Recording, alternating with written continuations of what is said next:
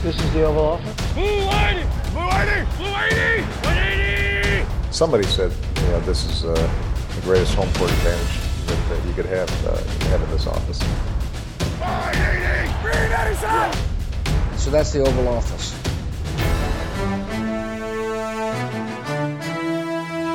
Eagles blev tør for Nick Foles magi, og Chargers glemte, hvordan man spiller fodbold. Hej og velkommen til denne udgave af Det Ovale Kontor, optaget tirsdag den 15. januar, lidt i 6 om aftenen. Jeg hedder Mathias Sørensen, og med mig som altid har jeg Thijs Rønger. Hej Thijs. Hej Mathias.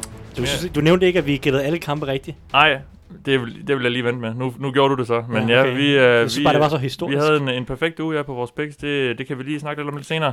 Uh, jeg har også uh, med mig uh, Anders Kaltoft, Anders. Hej Mathias. Æ, perfekt uge, trods mig.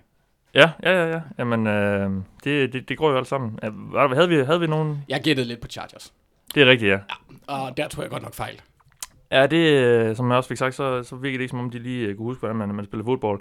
Det skal vi snakke om lige om et kort øjeblik, i hvert fald øh, rundens kampe, der er spillet i sidste weekend. Øhm, så skal vi have lige en kort øh, nyhedsrunde, hvor vi lige snakker lidt om alle de nye trænere, der er blevet ansat, og en enkelt skade til en stor profil, der skulle have spillet i weekenden, i den kommende weekend. Og så kigger vi selvfølgelig frem på den kommende weekends konferencefinaler. Men som sagt, lige som jeg altid gør, et, øh, et lille øh, snak om de kampe, der blev spillet i den forgangne weekend. Vi, vi venter dem ikke alle sammen sådan slavisk, men øh, jeg beder jo som altid om lige at, at tage et eller andet øh, take med. Øh, Anders, hvad, øh, hvad, hvad har du ligesom, øh, hvad, hvad blev du klogere på i, i den forgangne weekend? Jamen, at nærmest uden undtagelse. Nu var det jo sådan tre, i hvert fald kan man sige, kampe, der ikke var tætte, og så en relativt Ja, tæt det var kamp. ikke de, de bedste kampe. Nej, og, og øh, de tabende hold, de var sådan helt ufrivilligt ufattelig gode til at lege jorden af giftig. Og med det, altså i samtlige, samtlige af kampene i divisionsrunden, var det tabende hold virkelig, virkelig gode til ikke at røre bolden. ja. Så jeg snakker selvfølgelig om time of possession her. Ja. Øhm, I gennemsnit øh, havde vinderne i alle kampene 16 minutter, øh, bolden i 16 minutter mere end modstanderen. Okay. Så det, det er lidt over en quarter, ikke, hvor at, øh, man har bolden længere Ja. øh, end, øh, end modstanderen. Og den, dem, der var helt allermest voldsomme, det var Chiefs med 19 minutter og 38 sekunder. Ja. Øh, der, Ja, især kendetegn der er jo øh, i den første halvleg, hvor, ja, og i hvert fald især i første quarter, hvor Coles stod til det godt bolden. Ja, det, det er jo også, altså, der, for mig at se, der er der flere aspekter, der er influeret. Det er selvfølgelig spilkald, gameplan, mm. øh, vejret i, i, i, i Måske Kansas City i, også. Ja, ja. I justeringer af angrebet, så forsvarets evne til at flytte bolden og la la la. Øh, jeg tænkte, hvad, hvad der havde størst indflydelse på det aspekt, så kigger man automatisk på linjen, vil jeg jo mene. Øh, fordi deres evne til at... Den offensive linje. Ja, og den Ja. defensiv faktisk. Ja. Øhm, for den, øh, øh, det viste sig at, at være et gentagende element i alle kampene, at det tab eller det vindendes hold linjer øh, vandt de interne kampe. Mm. Og det kigger man, altså mod øh, Colts og Chiefs for eksempel, der havde øh, Chiefs, de havde 3-6. Øh, Colts opgav meget, meget få sacks, og generelt var deres linje sådan, den, man kunne godt mærke, at der var en del rookies på den øh, i år, særligt Braden Smith, øh, i år, i weekenden, Ja. særligt Braden Smith havde Også år, ja. store problemer Ja. med, med, med at håndtere de Ford blandt Mhm. mm-hmm. andet. Øhm, så øhm, mod Chiefs der opgav de øh, 3-6, 2 hits, 8 hurries og 13 pressures. Det er ikke så langt fra deres normale, udover hvis man kigger på sækken, hvor de snitter 1. Øh, så, men, der hvor det så også lige skiller, det var, at på tredje down, der konverterede Colts 0% i kampen. De havde syv forsøg, så det var heller ikke, fordi det var voldsomt meget, mm. men stadigvæk øh, vanvittigt effektivt. Rams dominerede Cowboys. Øh, specielt på linjen. Ikke, ikke fordi de sådan fysisk outmatchede dem, men fordi... Øh, det er ikke så godt at sige om en, en O-line, at de er finesse O-line, men de, de gjorde det teknisk set mm. godt, og hold mund, hvor åbnede de nogle huller for, for TG og, og, og CJ Anderson. Ja. De to generationelle running back talenter. Ja. Øhm, og der var det, altså, der var det igen tredje down. Den, den mixede meget til, øh, til Rams favør, med, hvor Dallas konverterede 10%, og Rams 45%. Øhm, den helt abnormt absurde kamp, som er øh, Chargers Patriots Ja. på linjerne. Altså godt nok har, har Patriots linje spillet virkelig godt på det seneste. Men at Brady, han knap nok bliver ramt i hele kampen. Han har et hit i hele kampen. Ja. Fem hurries og seks pressures. Los Angeles Chargers, de opgav 3 sacks, 7 hits, 28 hurries og 38 pressures i den kamp, ifølge Pro Football Focus. Det er jo en kæmpe forskel. Mm. Øh, så på den måde, der, øh, der, der, der kunne man virkelig se, hvor, hvor meget indflydelse det har, når man vinder øh, Ja. in the trenches. Det har måske også noget at gøre med, i hvert fald fra Patriots side, at, Tom Brady slap bolden ret hurtigt. Uh, den røg hurtigt ud til, til James White og, og Julian Edelman og de der. Lige præcis, ja. men det er jo også en del af det, men øh, man kan sige, men det... Ja, de havde ikke behov for at skulle holde bolden længe, fordi mm. de, ikke skulle, de skulle ikke indhente noget. Øh, så de, de lidt mere langsomt udviklende spil er jo ikke super meget en del af deres opsætning. Nej. Specielt ikke på den måde, som øh, kampen forløb. Øh, I kampen mellem Philadelphia og New Orleans, der var der lidt større lighed, og det kunne man Mm. også godt se på slutresultatet. Ja. Øh, stadigvæk opgav Philly lidt mere end, øh, end, end New Orleans på hits og pressures, men ellers var det meget lige, og tabte dog igen tredje downs konvertering, som mm. de var vanvittigt dygtige til sidste år. Spe- Særligt tredje down og lang. Øh, der tabte de den til, øh, til New Orleans med 28 mod 53 procent. Ja. Ja. Så øh, jeg synes, der skal, vi skal, det, det, det tegner sig til, at man måske skal prøve at, at bygge sig en ordentlig linje, så kan man Mm. nok komme pænt langt. Nu fik jeg sagt, at vi ikke ville gennemgå alle kampene. Det gjorde du så lige, ja. Ja. Anders. Ja. Har, har, du noget, har du noget at fortælle os, Thijs? Det er bare danskervinklen på det der draft, draft Hjalte Froholt. Ja, ja, ja, ja.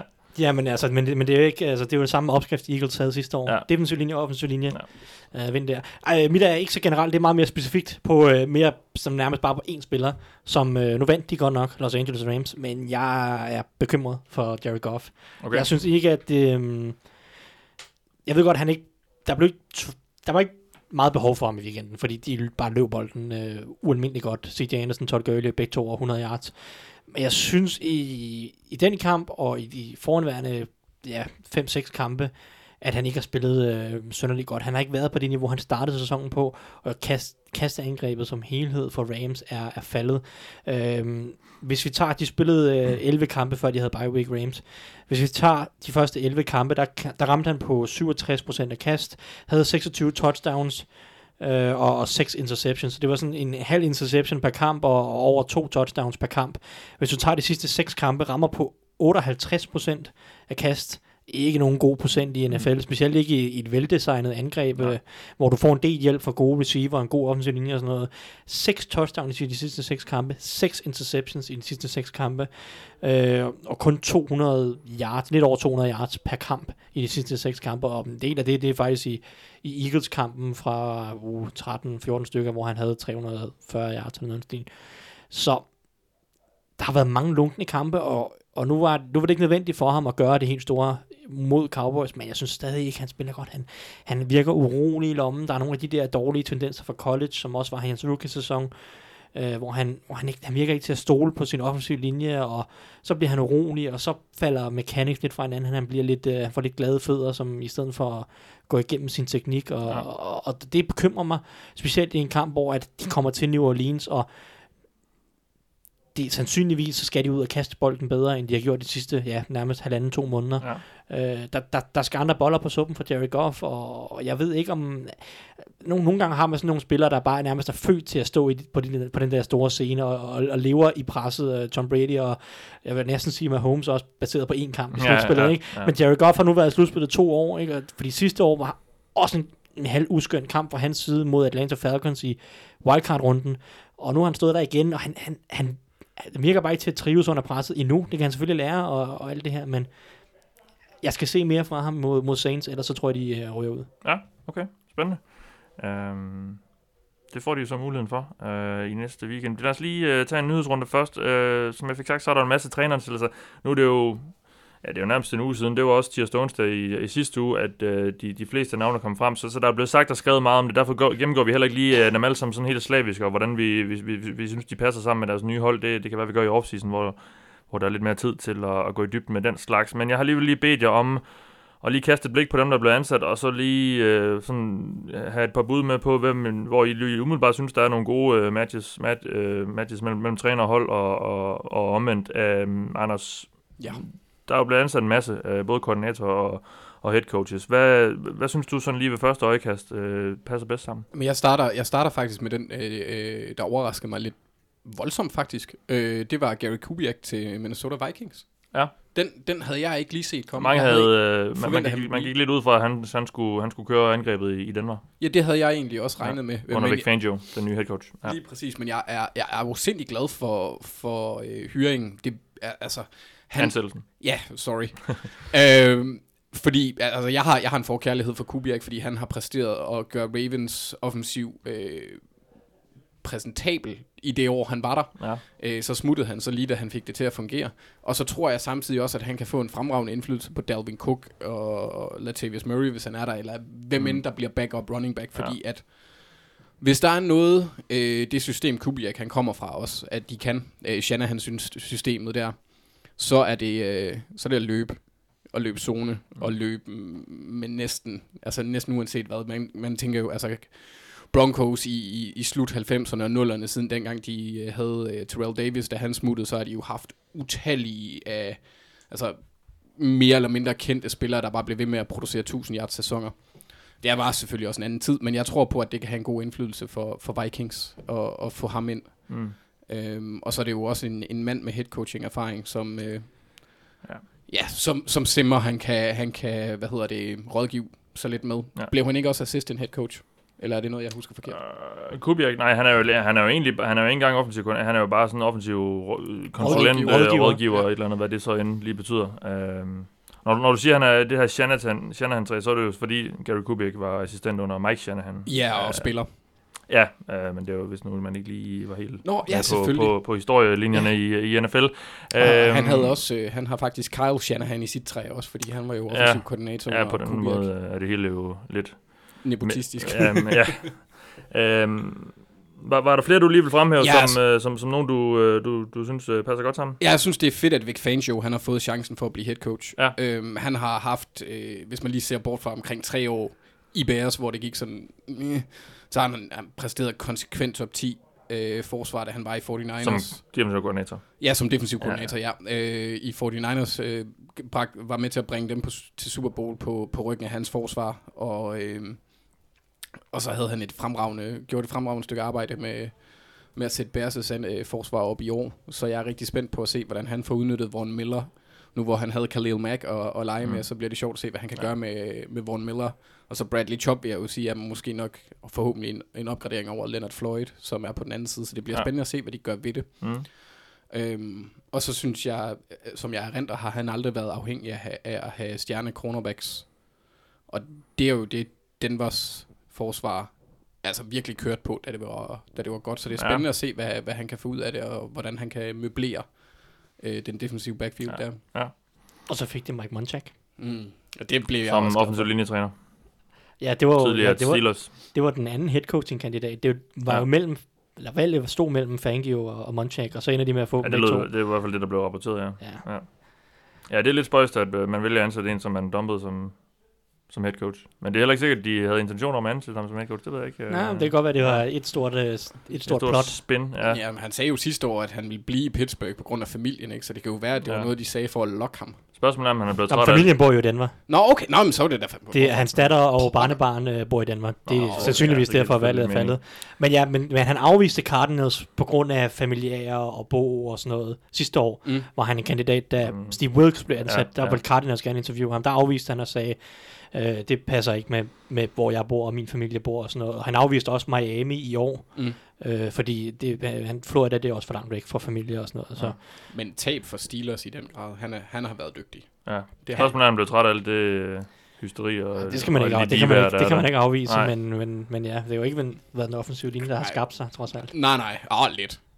Det er uh, lidt. Men hans kontrakt var løbet ud, så. går jeg ud fra. Ja, ja, ja. Men øh, ja, Nå, øh, lige inden vi, vi tager dine andre, Anders, så vil jeg lige høre, hvem Thijs, du synes, der øh, er nogle gode øh, ansættelser i forhold til, til, til træner og hold, øh, og hvordan de passer sammen. Jamen, øhm, jeg er egentlig... Det er en stor chance at tage øh, og ansætte Freddie Kitchens, som Browns har gjort. Øh, fordi han, han kommer lidt ud af ingenting. Har Ja. nærmest ingen erfaring. Øh, af 8-9 kampe som offensiv koordinator er, er vel hans erfaring mere eller mindre. Før det var han en lidt en ukendt running back træner.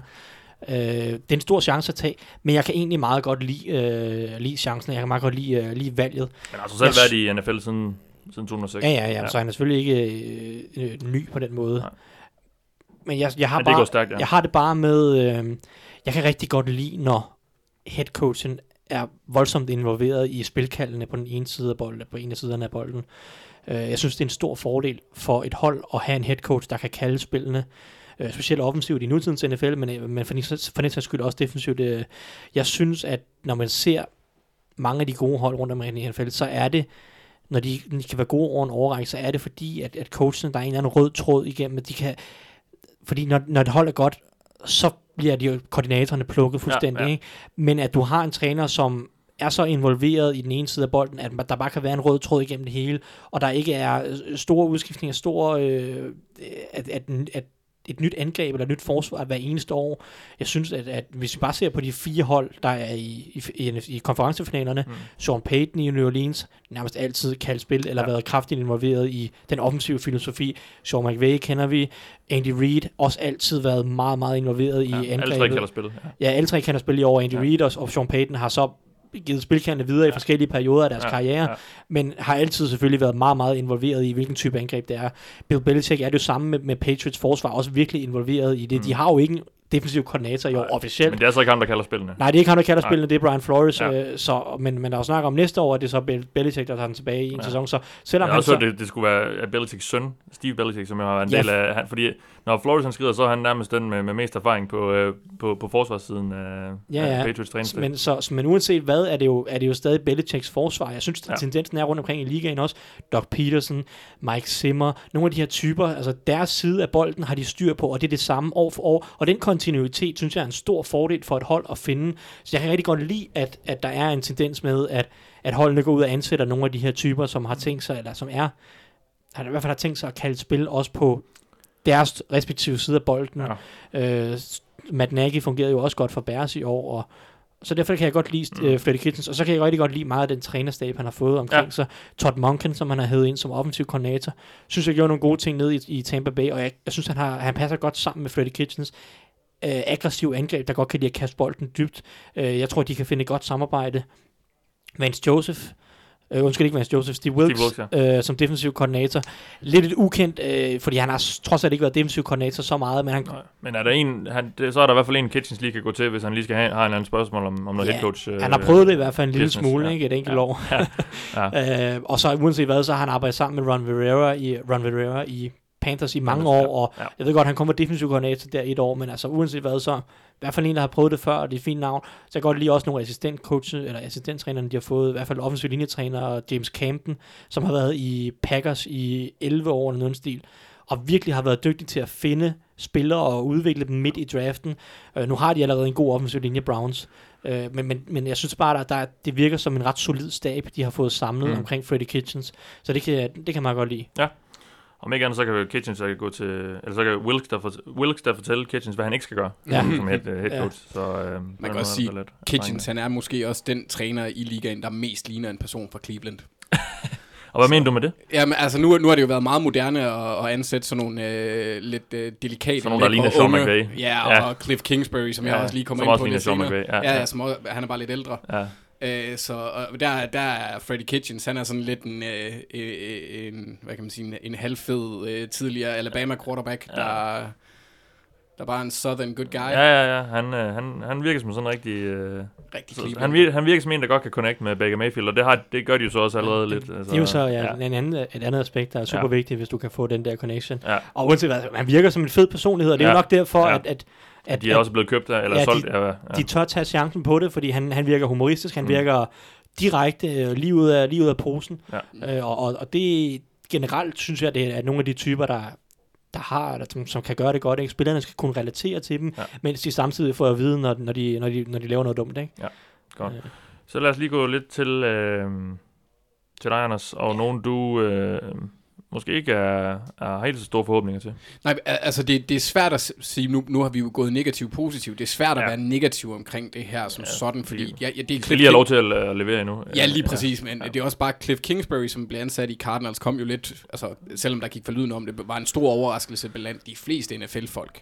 Fordi han, Ja. ja. havde, han havde tilbage i december havde han underskrevet en kontrakt med som offensiv koordinator for collegeholdet i uh, USC. Ja, lad os lige tage en historie måske kort. Var head coach for, for Texas Tech øh, College øh, ja. I, i den forgangne sæson, bliver så fyret, øh, bliver ansat hos det andet college, et andet college hos USC som offensiv koordinator. Øh, selvom mange snakker om, at han sikkert godt kunne få tilbud fra, fra NFL-hold, tager så USC-jobbet der, og så indleder øh, USC så med at afvise diverse NFL-hold efter sine, men giver så blandt andet Cardinals og vist også Jets lov til at snakke med ham, og så bliver han så ansat i, i Arizona. Jamen, han sagde jo Øh, op. Han sagde op hos USC for at få lov til at interviewe. Ja, det er jo så... Nå, ja, okay, ja. Og så betalte de hvad, 150.000 dollars eller sådan noget for at Ja. ja. få, ham ud af, få ham ud af kontrakten. Ja, jeg Ja. ved det ikke. Så, men, men, men en, en lidt sjov øh, proces med ham, øh, og var, var, Ja. var træner i USC uden egentlig at nogensinde at, at nå at træne nogen. Ja, og så samtidig var hans tid hos Texas Tech, var øh, godt nok fantastisk angreb, han fik stablet på benene, blandt andet ja. under Patrick Mahomes. Men deres forsvar var elendigt, og de havde aldrig rigtig sådan vindende super gode sæsoner. Øhm, han havde succes med at træne øh, Johnny Mansell, øh, da han var offensiv koordinator hos øh, Texas, eller Texas øh, A&M. quarterback coach, tror jeg faktisk, han var hos Texas A&M, Ja, eller offensiv ja. koordinator. Offensiv koordinator, Kevin Sumlin var head coach. Ja. Øhm, så han har, han har jo gjort han har gjort noget stort i college. Han har, han har produceret øh, tre quarterbacks i hvert fald, der er blevet valgt i de tre første runder med... Eller i hvert fald han har været med til det. Da- Davis Webb øh, startede hos Texas Tech og rykket... Åh oh, ja, fire faktisk. Baker Mayfield har også været der. Kyler Murray kan komme op, og, og han... Nå nej, det var hos Texas A&M. Jeg Lad os lige holde en... en, en Rigtig, mange, her. rigtig mange quarterbacks, ja, Ja, han har fingrene ja, i, men ja. de er med, med, med sporadisk, det er jo kun Mahomes, der har succes Ja. ja. indtil videre i, i NFL, men Ja. ja. altså, han passer bare på det der billede af den offensive hjerne, der, er- der er lidt halvvejs ligner en model. Ja. Og det er jo øh, trenden over dem alle i år, det er at hyre en, som øh, enten ligner Sean McVay, eller har, har, har, trænet, har været træner under ham, eller, eller kan nogenlunde det samme som ham, og, eller er lige så gammel som ham. Øh, det, er- det, det er det, alle holdene går efter. Og øh, ja, det bliver spændende at se. Der er Ja. nok nogle af dem, der skal falde igennem. Og så, Mc- McVay er jo bare stadig 5-7 år yngre end alle dem, som er blevet Det- ansat. det, er, det, er, det er han så stadig, altså, han er men, 32, men, men det er i den... Øh, Han er yngre end mig. det, det, det er i den støbning, om ikke andet, øh, som at NFL-holdene, de går, de går på jagt efter en ny head coach, så det er, har været meget, meget tydeligt i år, øh, at det ligesom er trenden. Øh, nå, du, øh, det var Kingsbury. Ja, øh, Thijs, hvem er du? Øh, Men Bare, jeg ved ikke, om var du færdig med Kingsbury? ja. Ja, Kingsbury er fint. Det er bare altså, et stort spørgsmålstegn, øh, Ja. ja. men øh, spændende at finde ud af. Jeg synes dog, at hans, hans uh, trænerstab omkring ham virker, virker forholdsvis fornuftigt. Uh, for, nu er de mange til at finde en offensiv koordinator, men defensiv koordinator bliver Vance Joseph. Ja. Uh, running back-træneren kommer fra Steelers, James Saxon, som jo har haft ret stor succes med Le'Veon Bell, James Ja. ja. Conner og, og nogle af de her de senere år. Uh, offensiv linjetræner Sean Kugler, som har været hos Broncos og har fået stor ros og virker rimelig respekteret. Mm. Så i det mindste, så øh, er der nogle rimelig øh, solide folk omkring. Jeg mener også, at han ansat en eller anden erfaren mand øh, som øh, assistant head coach, øh, et eller andet. Så, så der er nogle solide folk omkring ham, så det bliver ikke sådan øh, ren øh, bare, øh, vi kaster den her cottage øh, coach ind, og så må vi se, hvad han kan finde ud af. Godt. Øh, Thijs, hvem er du øh, lidt mere øh, ja, lunken overfor? Ej, men øh, det- skal jo ikke være nogen hemmelighed, at jeg ikke er den store øh, Adam Gaze-fan. Og jeg er... Jamen, det, det er Heller noget, ikke efter gårdsdagens øh, pressemøde. Nej, men det, det, det virkede bare underligt. Jeg har ikke engang set det hele, men altså... øh, Gå der- lige ind og søg på det derude, hvis du sidder ude i den anden ende og ikke ved, Ja, altså. Gå- Bare, bare søg på Adam Gase, og så press conference Jets, og så bare kig på ham. Jamen, han ligner en mand, der har fået for meget, og Han ligner en, der har røget tre joints.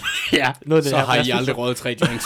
Men uh, jeg vil sige, Hva- han, om ved- Så en måske. ja, jamen, han, ligner, han ligner en, der er ved at blive besat af et spøgelse, men ikke Ja. rigtig forstår det. Nej. Ja. ja Nå, meget men, spøjst. men uanset ja. hvad, min problem med, med ham er faktisk, han virker, han virker ekstremt arrogant. Og, øh, ja, for mig er det bare ikke en, en, en vej op til at blive en god head coach. Og jeg synes også, nogle, at noget af hans færden og nogle af de ting, som var problem, problematiske øh, i hans tid i Miami, vidner lidt om det. Altså den her konstante uro og hans konstante behov for at gøre op med kulturen. Altså han havde jo i hvert fald i anden og tredje sæson, han var der, havde han hele, hele tiden et eller andet behov for at, at smide, smide nogle folk på porten, eller øh, vi skal have rettet op på øh, kulturen og alt muligt. Øh, hvad ved jeg, han smider Jay Ajayi til Eagles øh, midt i sæsonen, fordi at han passede ikke ind, og han var øh, lidt for doven eller et eller andet ifølge. Det er jo også fair nok, at han er lidt for doven, men Kan, kan vi give Adam Gase skylden for, for det nej, nej, det kan vi ikke nødvendigvis, men, men, men så Dom York, Kansu røg også, ja. en Dominic Su, øh, Mike Pouncey, øh, nogle af alle de her aldrende spillere, der bliver bare kyldet på porten, Ja. og, og det er måske fair nok. Det virkede Jarvis bare ikke, vel? Landry, Det må ja. man, ja, Jarvis Landry også. Altså, så han smider jo en fire af sine, hvad skal man sige, syv-otte bedste spillere på porten i sin tid i Miami, for at skabe en ny kultur. Og det er måske også fair nok. Måske havde det virket, hvis han havde fået lov i en længere periode. Men, men han virkede bare som en type, der blev uvenner med mange folk, også internt i organisationen. Der var også øh, en Miami Herald reporter, der var ude og, øh, reporter, der var ude og skrive om, hvordan at hans forhold med ejeren bare blev værre og værre, og hvordan han de nærmest ugentligt var op og skændes, og det endte bare med, at Adam Gase blev ved med at sige, jamen det er mig, der er headcoachen, du må bare øh, blande dig udenom. Øh, og, og, og den, den her, Det lyder som Hugh Jackson. Ja, lidt, og, og- og jeg har bare sådan, jeg synes bare, han virker som lidt sådan den her arrogante, lidt, lidt magt, magtglade person. Ja. Øh, fordi, ja, jamen jeg ved, jeg ved ikke, Mi- Miami er også en lidt dysfunktionel organisation, og det er selvfølgelig hans undskyldning, at, at de har ikke draftet ret godt, og der kan sagtens have været en dårlig kultur, og hans quarterback blev skadet hele tiden i, i den periode, han var der. Så der er masser af undskyldninger for ham, som er også er fair nok at give ham en ny chance på. Øh, jeg er bare ikke sikker på, at han person, er personen, der ligesom at han har den rigtige mentalitet til at være head coach. Og jeg ved ikke, om han er en quarterback-udvikler, for det er jo lidt det, de valgte efter. De valgte en offensiv koordinator, som kan udvikle Sam Darnold. Og jeg har bare aldrig rigtig set ham udvikle en quarterback som sådan. Han havde succes med Peyton Manning, men han var rimelig meget udviklet i Danmark, da, da Peyton Manning var der. Ja. Øh, og han, jo, så gik han over, så overtog han Jay Cutler i, i Chicago, og havde en fin sæson med Jay Cutler, men det gjorde han i, i høj grad ved bare at sådan idiotsikre angrebet og bede Jay Cutler om at kaste en masse korte kast. Og det var også lidt den samme altså, treatment, som Ryan Tannehill fik mm. i Miami. Vi gør angrebet meget simpelt, masser af korte kast. Vi prøver at scheme det hele og lade quarterbacken tage få beslutninger. Øh, og hvis det er hans angreb, som man også har tænkt sig at give til Sam Darnold, så er det noget, der kommer til at hæmme Sam Darnold som helhed. Ja. Så jeg håber, at hans angreb er mere end det. Det er bare svært at vide, når han har arbejdet med så mange dårlige quarterbacks, fordi det kan være, at angrebet er simpelt, øh, fordi de har været dårlige quarterbacks. Det kan også være, at det er simpelt, fordi det er Adam Gases angreb. Ja. Øh, og jeg håber, det er det første, at det er dårlige quarterbacks, der er skyld, men øh, jeg er bare en lille smule usikker ved, ved Adam Gase og, Ja. og hele, hele valget. Yes. Og specielt, hvis han også tager Greg Williams med, Greg, Greg Williams med som defensive koordinator. Ja, som der er lidt øh, rygter om. Øh, Ja. Men som øh, ved denne optagelse i hvert fald ikke er, er offentliggjort. Mm. Øhm, Der går nok også lidt tid, han skal lige sende det med posten først. ja, ja. Om, og Greg Williams har jo 57 andre jobtilbud, han lige skal tage stilling til først. Okay. Nå, øh, Thijs, har du flere? Øh, du... Som jeg med. øh, Ej, ja. øhm, der er en ting. Brian Flores, som jo efter sine, det er jo ikke officielt, fordi Patriots stadig er med i slutspillet, Ja. men efter, med al sandsynlighed bliver Miami Dolphins nye head coach. Nu Ja. vi lige snakket om Gase, der var til Jets, men Miami Dolphins har valgt at ansætte ham. Øh, og jeg har ingen idé om, om hvorvidt Brian Flores vil Linebacker-træner for... Øh, ja, slash pseudo-defensiv koordinator. ja. Playcaller, ja. Øh, ja. ja. i, I Patriots. Jeg har ingen idé om, om han har den rette støbning. Det kunne han meget vel have. Øh, der er bare det aspekt ved det, at Miami Dolphins enten i år eller næste år skal ud og finde en ny quarterback. Mm. De skal ud og finde en ung quarterback. De kan godt hive en Nick Foles eller Joe Flacco eller hvad ved jeg ind og, og køre et år eller to på ham. Eller en af dem. Øh, men Men hvem skal udvikle den nye? men hvem skal udvikle den nye? Altså, det er ja. bare så farligt at tage en defensiv koordinator ind, velvidende, at du sandsynligvis inden, inden for et par år bliver nødt til at drafte en ung quarterback og udvikle ham. Det kræver bare rigtig meget af ansættelsen af den offensive koordinator eller QB-træneren. At, at, at der skal Brian Flores vælge den rigtige, have gode kontakter, mm. hvad ved jeg, gøre et eller andet. Fordi det er jo ikke Brian Flores, der som sådan skal udvikle quarterbacken. Nu ved jeg godt, Brian Flores, han også tidligere har været en offensiv træner. Brian Flores har trænet alle Ja. tre enheder, og han har også Ja. været special teams. Sådan er det med de her mange af de her Patriots øh, Ja, ikke? Så, de er, assistenter. han, så han har selvfølgelig rørt ved angrebet, men han er jo ikke en quarterback-træner på den måde, quarterback-geni, der kan udvikle en quarterback. Så det er bare det, det, det lille men, jeg har med den ansættelse øh, hos Dolphins. Øh, og jeg synes, at der er andre hold, der er faldet i den fælde. Det der med at ansætte en, altså Steve Wilkes er det bedste eksempel, ansætte en defensive koordinator velvidende, at du skal ud og finde en ny quarterback snart. Mm. Og så ansætter du ham, og så finder du ud af, okay, vores quarterback har det ikke let. Ja. Vi bliver nødt til at finde en offensiv træner, der kan gøre det let for vores unge quarterback. Mm. Øh, det er bare en farlig situation potentielt at Ja. sætte sig op til, men, men nu kan, det kan være, at Brian Flores er en rigtig dygtig træner, men øh, der er bare lige øh, den mente, der skal medregnes. Anders, har du flere, du vil nævne? Ja, jeg, har, jeg, sådan, jeg synes, processen omkring øh, ansættelsen af Greg Roman som offensiv koordinator for mit hold Ravens har været lidt spøjs i, i forhold til, hvordan øh, Martin Mornweg han er røget ud, og jeg undrer mig også lidt, at, at, at det bliver ham, fordi altså, ja, han har haft rigtig gode rushing attacks i... Øh, i øh, Løbeangreb. Ja, det er, sorry. Anders er træt. øhm, han har haft rigtig gode løbeangreb i, f- da han var offensiv koordinator for San Francisco blandt Mhm. andet, og for Buffalo Bills, så fører så også ligaen i attempts, ret eller ligger højt i attempts på løb. Og det er jo ikke bare løbingen, det er jo også quarterbacksene som, på de to hold, som jo nok også, altså, fordi det var jo også et 49ers hold med Colin Kaepernick, og det var et. Buffalo hold med, med Tyrod Taylor, altså bevægelige løbe, om, hvis vi... Løbevenlige quarterbacks. Ja, om vi, om vi så må sige. Uh, men, men quarterbacks, der, der også var en del af løbeangrebet. Ja, og, og, og det, det, er jo, det er jo selvfølgelig også det, Ravens de kommer til at køre på, men problemet for Lamar er jo kastespillet. Og det var også yep. problemet for Colin Kaepernick, og der blev han udviklet han sig altså ikke voldsomt under hans tid under, under Greg Roman. Jeg siger ikke, at det, at det betyder, at Roman er en dårlig træner, Nej. men det kan tale lidt til det, Thijs han snakkede om tidligere med, at det er rart at have en head coach, der har hånden nede i den offensive kagedåse, hvis man skal, når man har en ung quarterback. Og John Harbaugh, han er en fantastisk head coach, men han kan ikke hyre offensive trænere. Eller koordinator i hvert fald.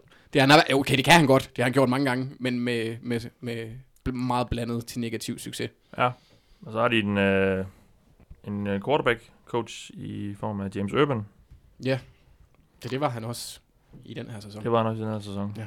Men, og før det var han receiver-træner i mange år i, øh, Bengals, i, i? Bengals ja. Så, Men, men ja. et af problemerne med Ravens, som jo så endte med lidt at sende den ud, det var jo, at det kan godt være, at de designede et angreb, og fik designet et angreb med Lamar Jackson, men det var jo stadig relativt få spil, relativt øh, simpelt, relativt mange, eller forholdsvis mange af de samme tendenser, de kørte på. Og det var jo så det, Chargers brugte, at de havde set, nu har de spillet mod det en gang, de havde haft en 5-6 kampe at kigge på, og det var bare mange af de samme spil, der var rigtig mange tendenser, og det var ikke et, et udvidet angreb. Mm-hmm. Og det er jo så det, som jeg tænker er tanken ved at hyre Greg Roman og sige, okay, nu committer vi til noget af det her type angreb. Det er klart, at det skal måske ikke være så løbestungt, som det var i perioder af i år, men, men at, at han kan udvide gameplan, han kan udvide angrebet, så det bliver, så der kommer flere aspekter og flere dimensioner på det her spread, spread offense løbeangreb øh, med Lamar Jackson. Det er i hvert fald det, jeg tænker, at at Morning Wake, jo, sure, han kunne godt køre noget af det her angreb, han kunne godt snakke sammen med Greg Roman om det, Mm. men han er ikke en træner, der er som sådan kan committe til at udbygge en helt, lave en helt playbook baseret på det her. Men hvem er det, der skal få Lamar Jackson til at ligne en, en, en feld quarterback, i hvert fald når det gælder kast? Fordi det, Det- det gjorde han ved Gud ikke i, øh, i år. Altså, det, det, det, er også det kan jeg godt forstå, spørgsmål, hvis, ja. du, hvis man bekymrer sig lidt om som, som Ravens fan. Og, altså. også, ja, men det er jo også, altså, i, Tyson har jo en god pointe, men for mig at se, det er godt, ja, en, head, en tight ends coach øh, har ikke super meget at se. Han var så også assistant head coach, så man kunne godt forestille sig, at den lå lidt i baglommen, og han har trænet under, under bedtebror også, øh, bedtebror Jim Harbaugh, både på, for Stanford og ja. 49ers. Men, men ja, præcis det der med, med udviklingen af quarterbacken er det, der bekymrer mig mest. Ja. Øh, men det bliver spændende at se, om han kan. Der er i hvert fald noget at, Arbejde nogle, med. nogle, nogle kanter, der skal, der skal slibes lidt til. Det, øh, jeg synes godt nok, det var, det var rimelig rough at se der i, øh, mod, mod Chargers. Ja, ja, ja, ja, jeg havde det også hårdt, Mathias. Ja, jeg fik helt, øh, sådan helt tics efter ja, ja, de gamle Andy, Andy Dalton-dage. øh, nå, er der, er der flere navne, vi lige skal have nævnt? Øh, på den ene, eller med, med de ene eller de andre briller på? Øh. Øh, han er positiv. Vi kan også, uh, Bruce Arians er meget sjov i, Ja, i Vi Tampa ventede Bay. lige kort lidt i sidste uge, fordi der begyndte Ja. sådan lidt at pippe øh, med... Ja, ikke? Det, det er meget sjovt. rygterne. Et godt fedt til, til James Winston, ja. Og ja, han er jo en dygtig Ja. træner. Har været i hvert fald tidligere været en dygtig træner, og må vi se, om han er blevet for gammel. Det er han nok ikke. Ja, der Men, bliver snakket øh, lidt om, hvis der er nogen, der skal fix. Hvis der er nogen, der kan fix. Øh, eller hvis ikke Bruce Arians kan fix James Winston, så er der måske ikke sådan helt vildt mange, der er tilbage, der kan. Ja, præcis. Og egentlig så virker det også til at være en fin staff, øh, eller stab omkring ham, Todd, Todd Bowles, som han hiver med ned. Ja, øh, som defensiv koordinator. Det eneste, man kan være lidt bekymret for med Todd Bowles, det er, at han kører et meget aggressivt system, hvor han blitzer meget. Øh, og det er rigtig sjovt at blitze, når man ikke har nogen defensive backs. Ironi, det kan de jo anskaffe sig. ironi kan ja. Ja. forekomme. Jamen, det er klart, det, der må de jo prøve at investere i nogle defensive Ja. backs, fordi det er ret vigtigt i Todd Bowles system. Har de ikke brugt tre picks i anden runde over de sidste to år på defensive backs, og et første runde pick for tre år siden? Jo, øh, jo. Jo. Men Øh, det er noget med, det er Byron, Leftwich, Byron Leftwich, Ja. Ja. som er offensiv koordinator, som skal kalde spillene, og ikke Bruce Arians, som han ellers har gjort, øh, som han ellers gjorde i, i Cardinals, og øh, før det i Coles, og før det i, øh, i Steelers. Så Ja. det, det bliver en lidt sjov, øh, jeg ved ikke om, altså, han, han tog jo, han hævde et år ud i kalenderen, for så at sætte sig op i kommentatorboksen, Bruce Arians, fordi der var noget med helbredet i hvert fald, øh, lød det til. Øh, jeg ved ikke, om han øh, ikke føler, at han har energi nok til at skulle være så involveret i, i spillet, eller hvad det er, men det, det lyder til i hvert fald, det bliver Byron Leftwich, som jo i slutningen af den her sæson tog over i, øh, i Cardinals. Som, ja, som og som jo blev hævet ind i trænergærningen under Bruce Arians, fik Ja, bare lov til at fortsætte. Arizona, ja. ja. hos Steve, Steve Wilkes. Um, Ja. Og jeg synes også, at angrebet blev bedre under øh, Byron- Leftwich hos Cardinals. Han fik i hvert fald bedre fokus på at involvere David Johnson ja. og Larry Fitzgerald. Det blev på ingen måde godt, og det er også svært, når man Ja. spiller uden en offensiv linje. Men altså, det blev i hvert fald bedre, og, og med Bruce Arians hjælp, der tror jeg egentlig på, at det kan være udmærket, at han sagtens kan løfte opgaven i en eller anden grad. Han er jo anset som en af de her nye, unge, offensiv trænertalenter. Ja. Nå, lad os lige afslutte den her runde af trænersnak med et spørgsmål, øh, lytterspørgsmål, og det drejer sig om en meget specifik person. Det er Jonas Mark, der spørger, øh, jeg går ud fra det, fordi han er Packers-fan. Han vil i hvert fald gerne høre om, øh, hvad vi synes om hyringen af Nathaniel Hackett som ny offensiv koordinator i Green Bay. Øh, det er jo en, en situation, øh, Nathaniel Hackett kommer ind i, der øh, tidligere offensiv koordinator jo fra, fra, fra Jaguars, hvor han blev fyret i år. Um, han kommer ind under Matt LaFleur, som er den nyansatte træner, som er også en af de her øh, offensive, øh, unge offensive genier, i hvert fald anset som det. Der Øh, måske har rørt ved Sean McVays underbukser en gang i tidernes morgen. Præcis, ja. Øhm, så alene derfor er han jo, er han, er han jo ansættelsesværdig. Øh, men det bliver jo, det bliver jo formentlig Lafleur, der, der kommer til at, at, at tegne hovedlinjen i det her angreb. Men hvad, hvad, hvad kan Nathaniel Hackett gøre i det, jeg tror vi? Altså, jeg vil jo sige, at en, øh, en offensiv koordinator, der kan præstere og få Blake Bortles fra Wildcard til AFC Championship, uden at han ligner en øh, Ja. Blake Bortles. Som han gjorde sidste år, ja. Ja, det må, det må alligevel give lidt. Jeg Ja. synes også, at det var Og der, lidt... der, der fik han jo med rette også meget ros for, Det han. for, for, for at simplificere det angreb. Øh, så det, Så er det så spørgsmålet, om det er kompleks nok ja, ja, nu. ja. Men det bliver rigtig, rigtig spændende at se, Ja. hvad, han, hvad han kan formå Mm. at, at strikke sammen med Aaron Rodgers. Øhm, jeg, jeg, jeg er totalt super psyched over, over Packers. Det kan jo godt være, de crasher og burner, men i forhold til alt det bral, vi har, vi har Ja. sendt efter Mike McCarthy i år, så jeg glæder mig. Ja, fordi det er også lidt det, man sidder, man sidder lidt og tænker, okay, kan man få Aaron Rodgers i gang? Mm. Så, så kan forsvaret godt være lidt øh, spotty og, og sådan lidt, altså, men kan han komme op på det niveau? Vi har set ham nå nogle gange, og som han også har vundet Super Bowl på, altså, så, Mm. så skal der ikke så, måske så meget til øh, Nej, ja. på resten af holdet. Kan de undgå skader på linjen, så har de Ja. ja. jo en, en, en ganske fornuftig offensiv linje. Øh, De har nogle virkelig dygtige defensive backs, som de har draftet inden for de seneste par år. Øh, Som vi håber bliver dygtige. Ja, ja. Men, Lovende. Ja, ja. Ta- lovende, det er rigtigt. Thijs Ja. ja. har en darling i Jair Alexander, som, Ja. ja. øh, som vi godt kan Jeg tror, der er mange, der har. Ja, Han var også en, en god som rookie. Men, ja, og et dejligt navn. Jamen, øh, Noget, jeg, noget, til, noget til Hackett? Øh, nej, ikke andet end, jeg synes bare, det er, det er nævneværdigt. Jeg synes, det er interessant at se, hvordan begge to bliver profileret i medierne som personer, der, altså både Matt LaFleur og Nathaniel Hackett, de bliver profileret, beskrevet som, du ved, sådan energiske typer, der er, der, går, der, går, der er meget direkte og er villige til at udfordre Aaron Rodgers. Så det virker som om, at, at der har været et eller andet behov for, øh, for Packers at finde nogle folk, der kan sætte ild i røven på Aaron Rodgers ja. på en eller anden måde. Det var blevet lidt for øh, meget et gammelt ægtepar, ham og McCarthy. Øh, der, var, der manglede lidt noget gnist, og måske var Aaron Rodgers blevet lidt doven, og han gad ikke rigtig Mm. det angreb mere, og, og hvad ved jeg. Jeg synes bare, det er interessant, at begge to bliver beskrevet som sådan nogle typer, der, der er klar til at udfordre Aaron Rodgers, der er ja. klar til at gå ind og arbejde med ham, og tvinge ham Mm. til at justere på nogle ting øh, i hans spil. Ja. Øh, så det, det, glæder mig til at se, om de så også får succes med, øh, eller om det skaber glidninger, Ja. som kan koste på den lange bane. Og så har de satset dobbelt på unge offensive genier. Jeg ved ikke, hvordan Nathaniel Hackett, han- han er kun 39. Nå, han kun 39? Okay, Ja. jeg tror faktisk, han var lidt ældre. Ja, så, jamen, så er det jo Men jeg ved ikke, hvordan han ser ud, så jeg ved ikke, om han Nej. er lækker. Men han er, han er, han er skaldet. Så er han lækker. godt nok. Men det synes jeg, vi skal vende øh, blikket fremad og kigge på weekendens kampe. De, øh, der er jo kun to, desværre. Sådan er det jo. Øh, sæsonen er ved at løbe, øh, løbe ud. Øh, men vi starter med NFC-finalen, og det bliver jo en kamp mellem Los Angeles Rams, efter de vandt over Dallas Cowboys, og New Orleans Saints, efter deres sejr over Philadelphia Eagles. De er altså øh, kommet hertil ved at slå nogle NFC East-hold. Og øh, jamen, nu, jeg har lige lavet et enkelt quiz-spørgsmål til jer den her uge. Øh, og det er også lidt en tur i NFL's historiebøger, så øh, lad os se. Det er jo Rams Saints. Øh, Rams, Rams Saints, det var flot, som jeg fik øh, mixet de to sammen. Nå, øh, hvem var de to holds quarterbacks, da Rams og Saints sidst mødte hinanden i slutspillet i år 2000?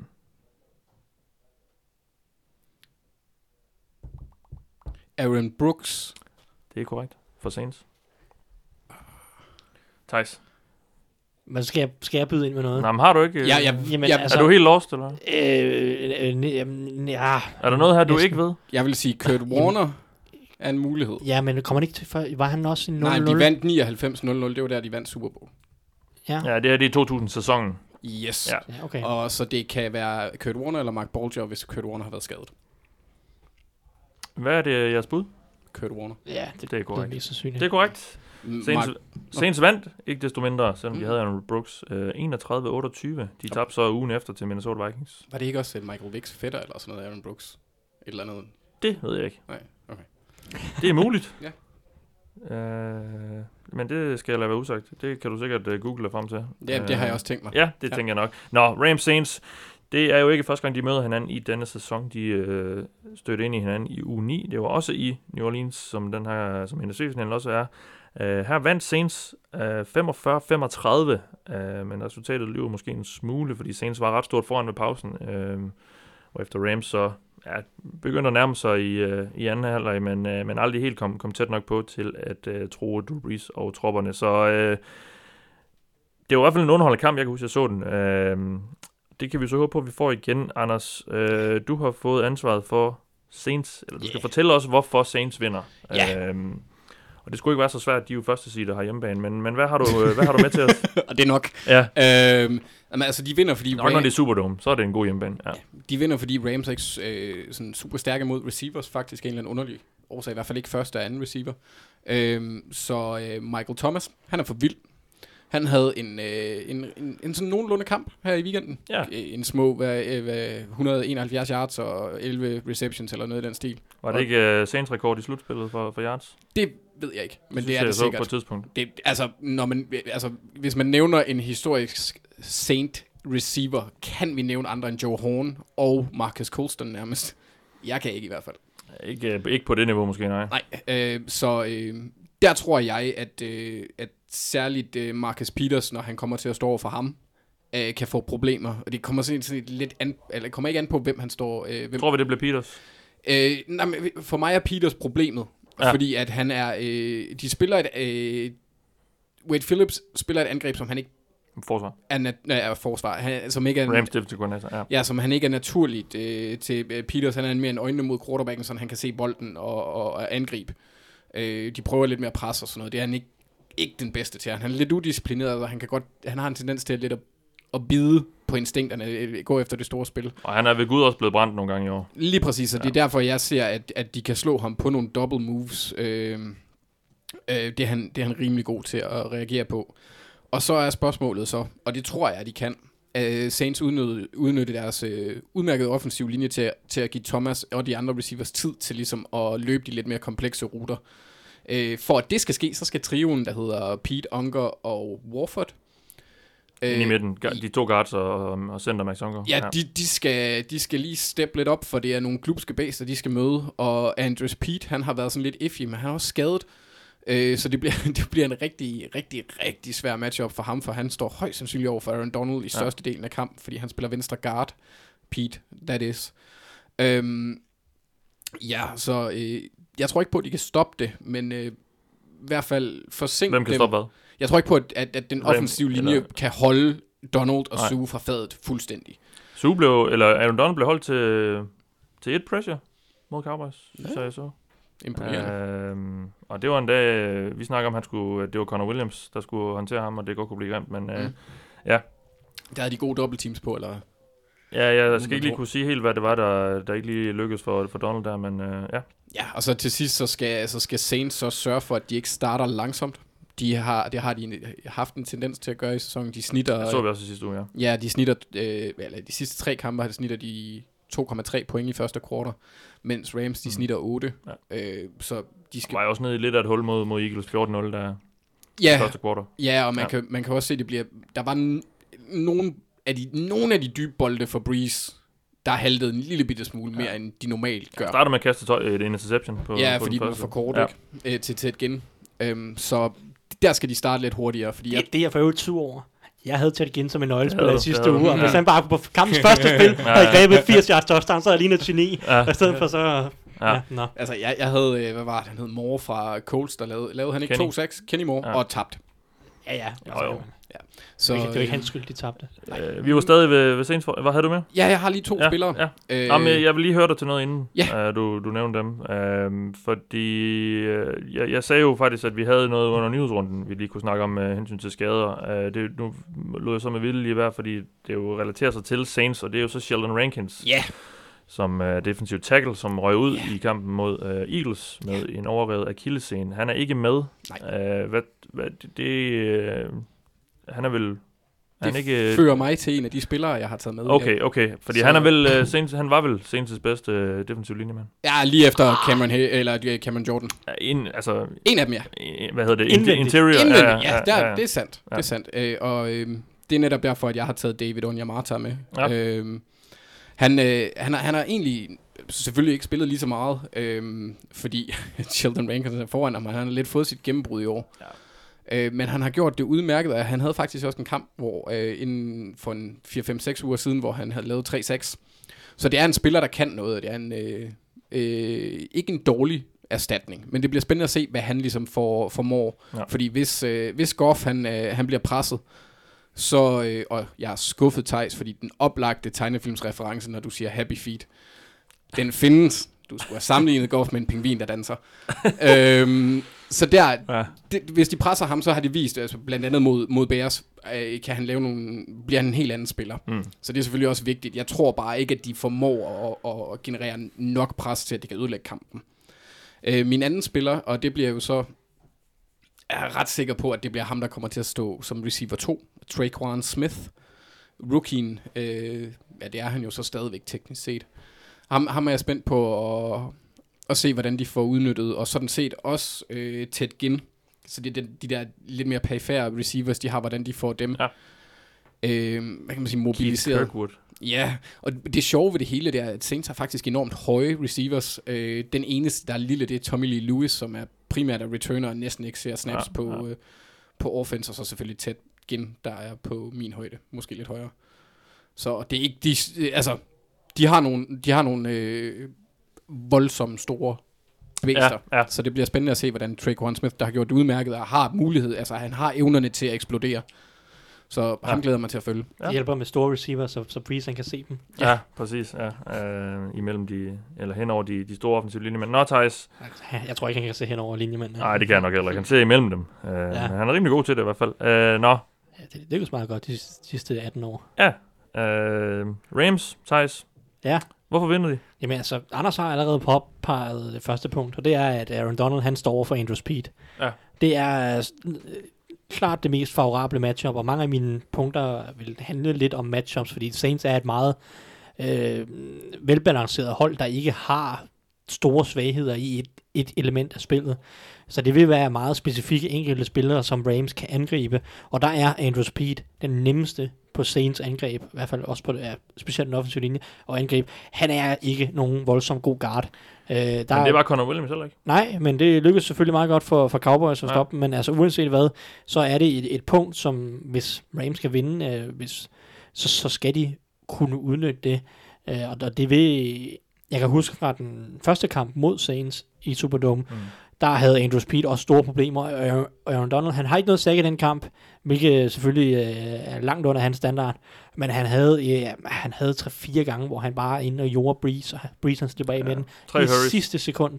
Ja, Øh, hits. Ja. Ja, altså, så han, han, han havde succes mod Saints sidste gang, og det, er bare, det var kun Breezes genialiteter, der ligesom gjorde, at han overlevede, uden at, uden at han fik et sack. Ja. Øh, men jeg tror, han, han godt kan finde succes igen, netop mod, Ja. netop mod øh, hvad hedder det, Andrew Speed. Og så er Max Unger, selvom han også er en fin center, ikke lige så dygtig som, som Travis Frederick, som ikke spiller. Så det er fint. Øh, Det var, det var en pointe, som jeg ikke, Ja. skulle, ikke skulle have været ude Ja. fordi det, det er selvfølgelig Joe Looney, der Lad mig lige sige øh, noget så, fordi nu sidder jeg lige med hans øh, stats her Ja. for, for, øh, for sæsonen. Og han er kun en anden gang i denne sæson blevet holdt til, til kun én pressure. Og det var mod Seahawks, øh, som han så også, og, og det formåede Dallas også. Øh, jeg ved ikke, om det siger noget mere om, om Aaron Donalds form, eller om det siger noget om, om dagen og, og, og holdet, og hvordan øh, Cowboys lige dækker ham op. Øh, men, men du forventer så, at han, han kan eksplodere lidt igen. Ja, det er sjældent, man holder Aaron Donald to kampe i træk, Ja, ja. Sige, men, men ja, altså, jeg synes, der er forudsætningerne for det, i hvert fald i det, i det matchup mod Ja. ja. Andrew Speed. Der er jo ikke nogen garantier i det her, og det kan være Saints for at strikke en rigtig god plan sammen. Øh, så, men, men, Ja. ja. men der er jo så også bare... Øh, ja, så er der en Dominican Sue, og jeg mener, en Dominican Sue havde en meget god kamp mod Cowboys. Øh, Ja. så, så det er jo så lidt det her trade-off, hvor meget, hvem skal man lægge fokus på? Jeg mener, Ja. altså Dante Fowler har også et sack øh, mod Cowboys, så det er jo sådan lidt, hvor meget tør man smide efter Aaron Ja, Donald. det er klart. Øh, så uanset hvad, så, ja. så der, er, der er noget der, som kan give Saints offensiv linje lidt flere problemer, end det, den plejer at have, fordi det er en af de bedste offensiv linjer i NFL.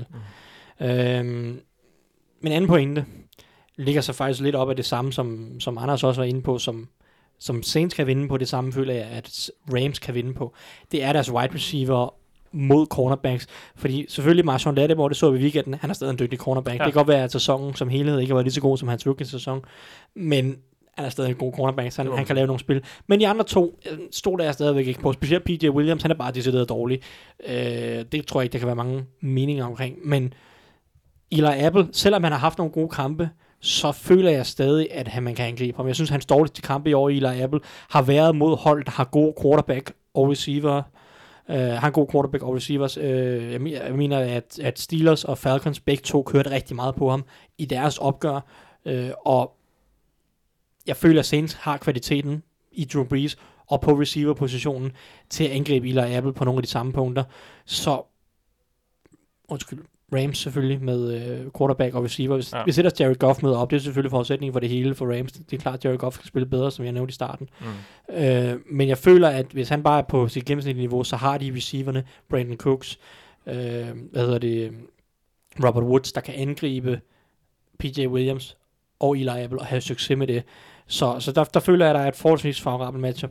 Og så den sidste ting, det er, overordnet set i løbet af sæsonen, har Saints ikke været så gode mod running backs i kassenspillet. Det er et af de fire dårligste hold øh, i forhold til øh, effektivitet mod at stoppe running backs i kassenspillet, ifølge Football Outsiders. Så Rams skal have gang i Todd Gurley. Han, de skal benytte ham meget. Jeg ved godt, at nu har de rigtig stor succes med CJ Anderson her i divisionsrunden. Men jeg vil se, jeg vil se dem benytte Gurley lidt mere, specielt i kassenspillet. i det. Jeg føler, at de kan angribe det Mario Davis i opdækningen.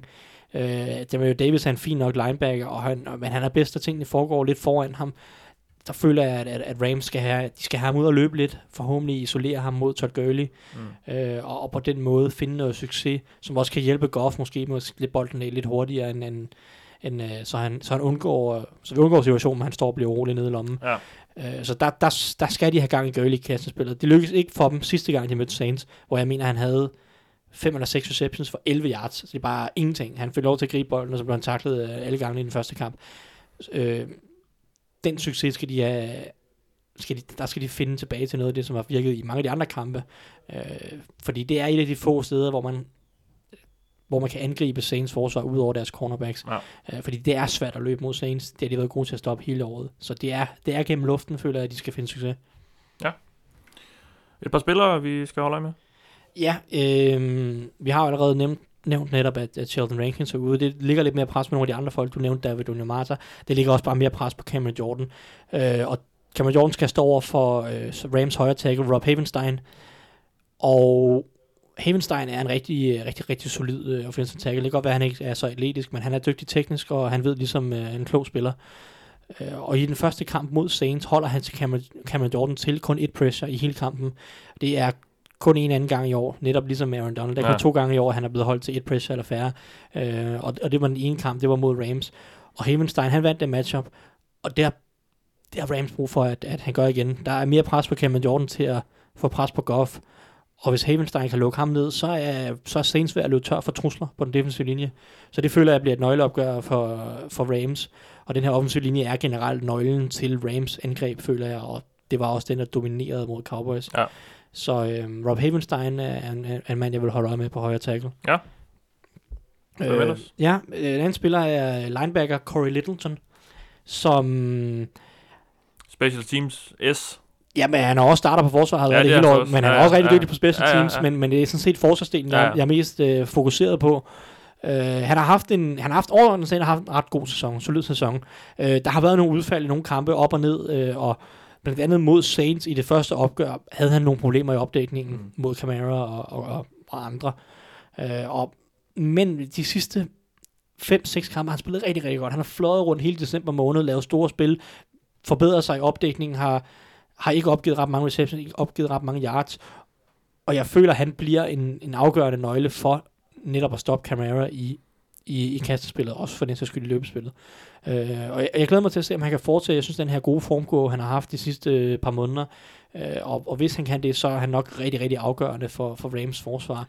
Øh, for at, i hvert fald at prøve at, at begrænse den mængde trusler, ja. øh, Saints har. Men hold øje med ham på, øh, på special team også, der laver han altså rigtig mange store spil. Ja, ja, man, man er en rigtig solid så spiller. der er han fed at, at se på også. Nå, lad os lige tage, tage holdbrillerne af, øh, de her. Øh, hvordan, hvordan ser den her kamp øh, sådan falde ud?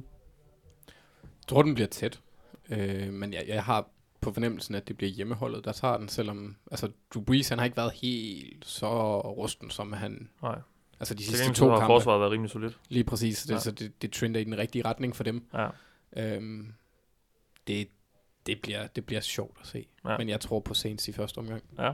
Thijs? Jamen det gør jeg også øh, lidt i forlængelse af, af, af det, jeg startede udsendelsen med at sige. Jeg Ja. ja. tror ikke øh, en dyt på Jared, Goff lige nu. Jeg, jeg har... Men jeg, de har jo ligens bedste running back, Rams. Ja, ja. Ja. Altså CJ Anderson. Jeg siger Andersen. Anden bedste. Okay, okay. Det kan, Efter Saquon? det kan jeg gå med til. Nå. Der er ingen over Saquon, kun under. Okay, godt nok. Nå, øh, undskyld Thijs.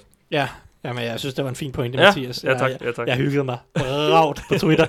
det den kamp, den kørte, og CJ Ja. Andersen, han bare løb dem over. Ja. For øvrigt så er han en god Mike Tobert struktur, Ja, ja, han, statur, har, han har fået. han, Han, har, han har lagt et, et par kilo på, Ja, på bare Bare sidebanen. lige sige, at Todd Gurley trods alt averagede flere yards per Ja. carry. og, ja, og- men Todd Gurley er da også en bedre spiller, men det beviser bare, hvor meget den offensive linje og Sean McVay betyder Og for netop, løbespillet. og netop det er jo, fordi det, det var jo ikke fordi running backsene, de brød øh, en, en håndfuld taklinger på hver løb. Altså, de, der, var, der var gode, øh, solide baner at løbe i, og, og det siger jo lidt om, at det angreb, i hvert fald i, i det løbeangreb, er det angrebet, øh, er det, er det øh, spillene og, og den måde, de er tegnet op på, der ligesom øh, Ja. baner vejen for, for running backs. Samtidig er det også ret vigtigt, at linebacker, sådan, øh, linebacker-gruppen den spiller op, og det gjorde, øh, hvad hedder det, Jalen Smith og Van Der Esch, de spillede ikke deres bedste Nej, kamp. nej, det gjorde... Det, Nå, men det er bare, det er bare svært, den måde Ja. Rams, de, de laver nogle rigtig fine små detaljer øh, i løbespillet, hvordan de, øh, hvordan de re- releaser på second level, og nogle af de, nogle af de gaps, de angriber, den måde, de angriber dem på. det- Releaser på second level, det skal vi lige have oversat Ja, men, øh, øh, hvad hedder de offensive linjefolk, øh, bryder linjen kommer og, forbi, og kommer ja. forbi op på, Op- op, op på op på linebacker. linebacker Ja. og safeties. Der laver de nogle rigtig fine detaljer i, i, i hvordan de gør det. Det er lidt svært at sidde og, og beskrive og forklare, Ja, men, men, altså, men, men den måde, de angriber nogle af de baner, som running backsene kan løbe i, og hvordan de får de offensive linjefolk øh, frie til netop at kunne komme op og blokere linebacker, øh, så de ikke bliver fanget på line of scrimmage. Øh, der laver de nogle rigtig fine ting og rigtig geniale ting med, med, med, McVay. Så Ja. ja. øh, det er svært at spille linebacker mod et Rams øh, forsvar. Det må man sige, Saints har prøvet det før nu. Så. Øhm, nå, men så lad os lige vende, men jeg kan så regne ud, hvem vi, hvem vi tager i den her kamp. Ja, vi, øh, tager jeg, ved ikke, om jeg nogensinde fik konkluderet, men jeg går også med Saints. Ja. Det gjorde du. Yes. Okay. Jamen, så, så gør, vi det, det i, igen. øh, i fællesskab. Lad os gå videre til den næste kamp. Er du enig? Ja, ja, ja, det er det er, Okay. Hjemmeholdet. det er. Øh, Altid hjemme. nej, det, nej, det er det ikke altid. Nej, nej, øh, det men er, det er det bedste hold i det her tilfælde også. Ja. Øh, og, og det gør det ikke øh, øh, bedre for Rams, at de spiller i Superdome. Nej, Øhm, det gør det ikke. Hvor der virker til at være rimelig øh, meget støj. Der er en eller anden aura omkring, øh, der er sådan smør på receivernes hænder i de afgørende sekunder af de Ja. der kampe. Det er to hjemmekampe i træk nu, Ja, ja, siger jeg som en bitter Steelers-fan. Ja, men nogle gange så går lyset også ud på stadion. Det er virkelig mærkeligt.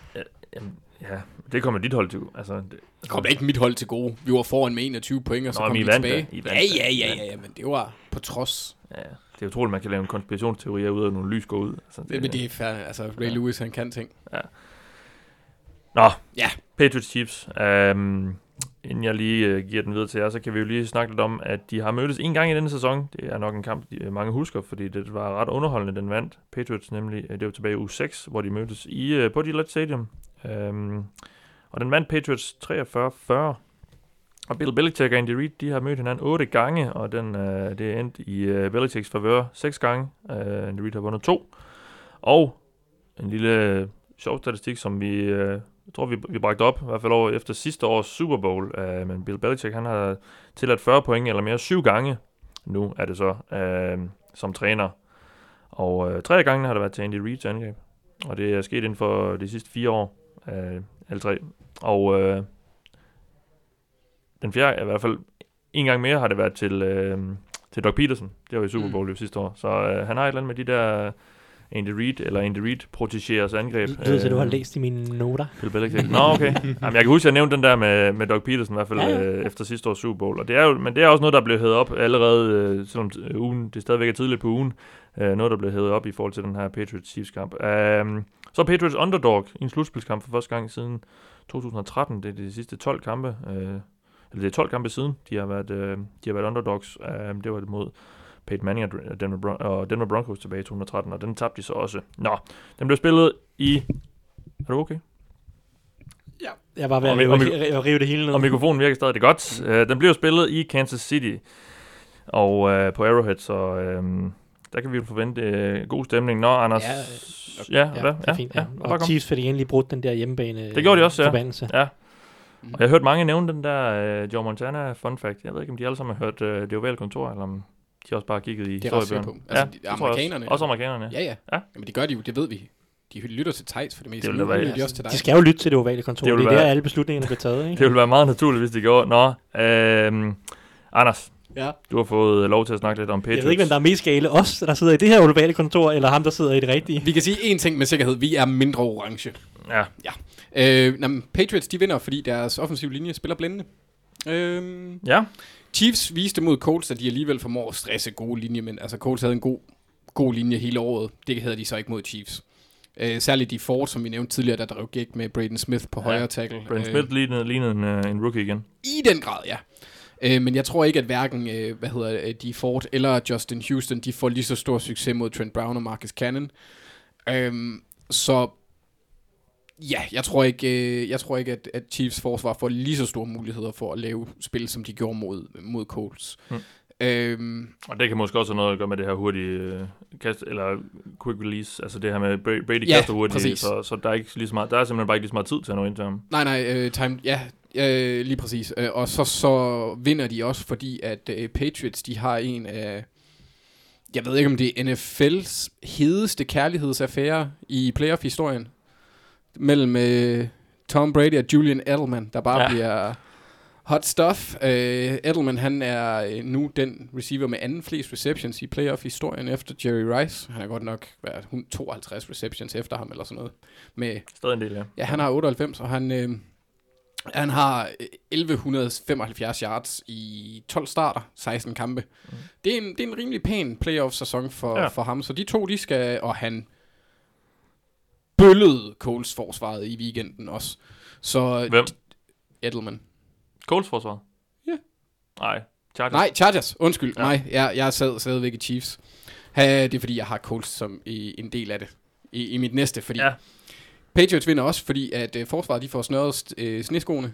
Øh, det gjorde Colts ikke. Øh, de havde store problemer med underlaget på Arrowhead. Øh, særligt Darius. Øh, altså, og det, og det, gør, det bliver ekstra svært, fordi Andy Reid's spilkald og spillermateriale gør, at du, øh, hvis du træder forkert, så er du øh, ja, færdig. Øh, Ja, man siger jo også lidt, at, at, at koldt vejr og sådan noget, det, det favoriserer angrebene, fordi der ved spillerne simpelthen, hvor de skal løbe hen. Lige præcis, og, ja. og, forsvarsspillerne har bare ikke de samme mulighed for forretningsskift og sådan noget. øh, De er der u- helt uventede nogen og sådan noget. Ja. Lige præcis, og det så man nemlig med Darius Leonard, der nogle gange var lidt forvirret, om han skulle, øh, når, når de for eksempel tog Tyreek i motion, øh, om, om han skulle, har jeg, har jeg Tyreek nu, har jeg Kelsey, og så Mm. hvis han tager et, forske, et forkert skridt hen mod den ene, så er det den anden, der æder ham. Øhm, så øh, vil jeg stadig- stadigvæk også samtidig sige, de får nok ikke lige så store problemer med underlaget, som Coles havde. Coles er et domhold, vant til at spille indenfor. Øh, Pats, de spiller, som jeg husker det, på græs. Eller spiller de på et eller andet Ja. turf? Tøf. Tøf. Jeg er ret sikker på. Men de har i hvert fald en, øh, en væsentlig, øh, væsentlig mere erfaring med at spille udenfor i koldt vejr. Mm. Men skal jeg lige nævne, øh, skal jeg lige øh, fortælle dig vejrudsigten for på søndag Bliver det varmt? i Kansas City? Øh, jeg tror ikke, de kommer til at spille på græs. Jeg tror, de kommer til at spille på is, fordi der øh, står til at blive minus 18 grader. Det var derfor, jeg tænkte, de skulle snøre deres søndag, søndag aften. Ja. Det er eddermame koldt. Ja, det bliver freaky freaky. Det, bliver, Det, det må bliver, være et af de koldeste kampe, altså nogensinde, vel nærmest. Øh, Ja, ja, der var den der altså, Packers Giants kamp for nogle år siden. Men altså, wind chill. ja, ja. Ja. Minus 18 grader. Nå, ja. Jamen, det bliver sjovt at se, hvor, hvor røde trænerne bliver i ansigtet. Så. Ja. Øh, vi så Tom Coughlin Ja. virkelig own den. ja. Jeg kan Øh, huske, det var så, altså jeg kan huske, der var en flage af Amar Bradshaws hjelm. Altså ham Giants running back. Der var sådan en flage af, af maling af hjelmen, fordi der var så koldt. Altså, det, det var helt sindssygt. Nå. Ja, det var tosset. Ja. Ja. Øhm, så Patriots, de skal, de skal pick, vælge deres gift, om man vil. Pick your poison. Ja. Øh, fokus, øh, tror jeg, bliver på, øh, på øh, Tyreek Hill, øh, særligt hans bevægelser pre-snap. Øh, eller det synes jeg, der skal være fokus på hans bevægelser pre-snap. Netop fordi de kan skabe forvirring i linebacker-korpset og i opdækningen generelt.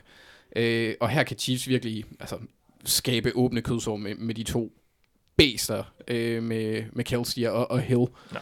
Øhm, så disciplineret, detaljeret og assignment aware, kalder jeg det football. Så Belichick forsvar, om man vil, Ja. øh, fra, fra deres side. Øh, det, det vil sige, der er man jo så heldig, at Patriots har ansat AFC East version af, eller den menneskelige version i AFC East af The Infinity Gauntlet fra Marvels øh, nye film, fordi da de ansatte ham, der virkede det som om, at han bare knipsede med fingrene, så forsvandt resten af divisionen lige pludselig. Ja. I hvert fald halvdelen. Han mangler Øh. kun én sten, gør han ikke det? Og det er lige før. Har Thanos ikke... fa- Har, har, har han ikke seks? Det, øh, hvorfor være helt ærlig? Må der være fem, ikke? En på hver kanon. Men så også en... Åh, På i toppen af hånden. Ja, Ja. det har du sikkert ret i. Ja. Så øh, træner siden øh, Ja. ja. gør forskellen. Han kan Ja. knipse med fingrene. Ja. Så øh, ja, og, og i, i forhold til mine spillere, der har jeg også igen fokuseret på det, jeg har været igennem her. Det er, øh, det er primært opdækning på forsvaret. Øh, jeg tror nok, at Patriots de skal flytte bolden. Øh, Kansas City Chiefs forsvar er ikke super godt. Øh, er blevet bedre, men øh, min, øh, min hovedspiller, det er Kyle Van Noy, Ja. som er linebacker for Patriots, der er både ja, sådan en blanding af pass rusher og, og, og også rimelig dygtig. Eller hørte vi også lidt til sidste uge, tror jeg. Lige præcis, Thijs ja. valgte ham også. Ja.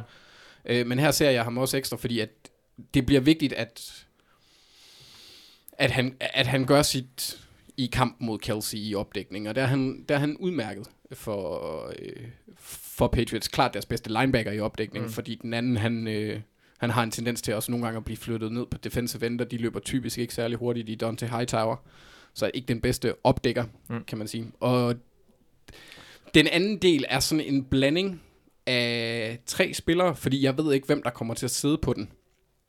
Faktisk øh, måske blanding af to og en halv spillere. Det er McCourty i tvillingerne, og så Patrick Chung. Ja, okay. Øh, og igen, for mig handler det hele bare om Kelsey og Hill på det punkt der.